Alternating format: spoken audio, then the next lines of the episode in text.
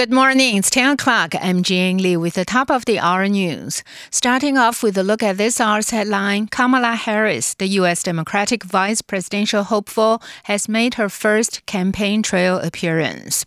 But first, in local news, the TAIEX opened up 88 points this morning from yesterday's close at 12,758 on turnover of 5.6 billion NT. The market lost ground Wednesday as investors moved to cut their holdings in in electronics heavyweights following tech stock losses on U.S. markets overnight. And market watchers say sentiment towards U.S. stocks was cautious during the session on the back of uncertainty over the fate of additional stimulus measures from Washington geared towards struggling Americans during the coronavirus pandemic. Taiwan's top envoy to Washington says her office is currently in discussions with the U.S. officials aimed at acquiring several new weapons platforms and systems in order to expand the island's asymmetric warfare capabilities.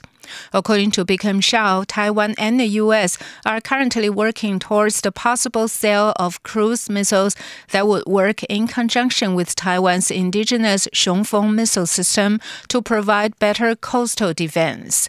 Shao says other systems under discussion include underwater sea mines to allow Taiwan to deter attempts by an enemy state to carry out an amphibious landing.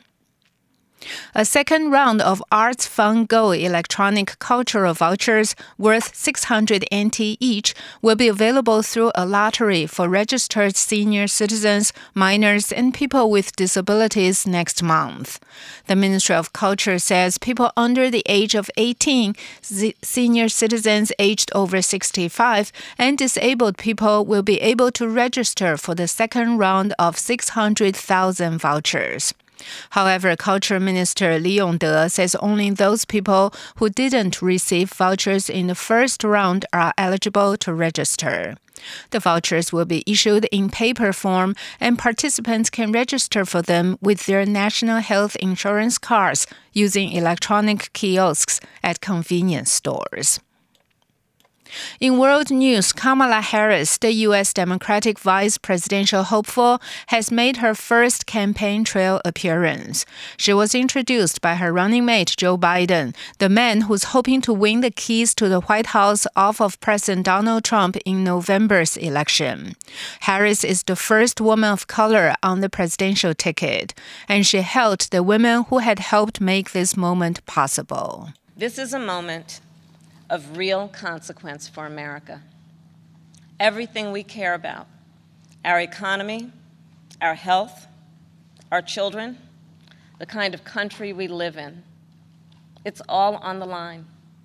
We're reeling from the worst public health crisis in a century. The president's mismanagement of the pandemic has plunged us into the worst economic crisis since the Great Depression. That's U.S. Democratic Vice Presidential hopeful Kamala Harris. The United Nations chief is warning that the COVID 19 pandemic not only threatens gains in fighting global poverty and peace, but risks exacerbating existing conflicts and generating new ones. Antonio Guterres says his March 23 call for an immediate ceasefire in conflicts around the world to tackle the coronavirus led a number of warring parties to take steps to de escalate and stop fighting. But he says in many instances, it didn't lead to suspending hostilities.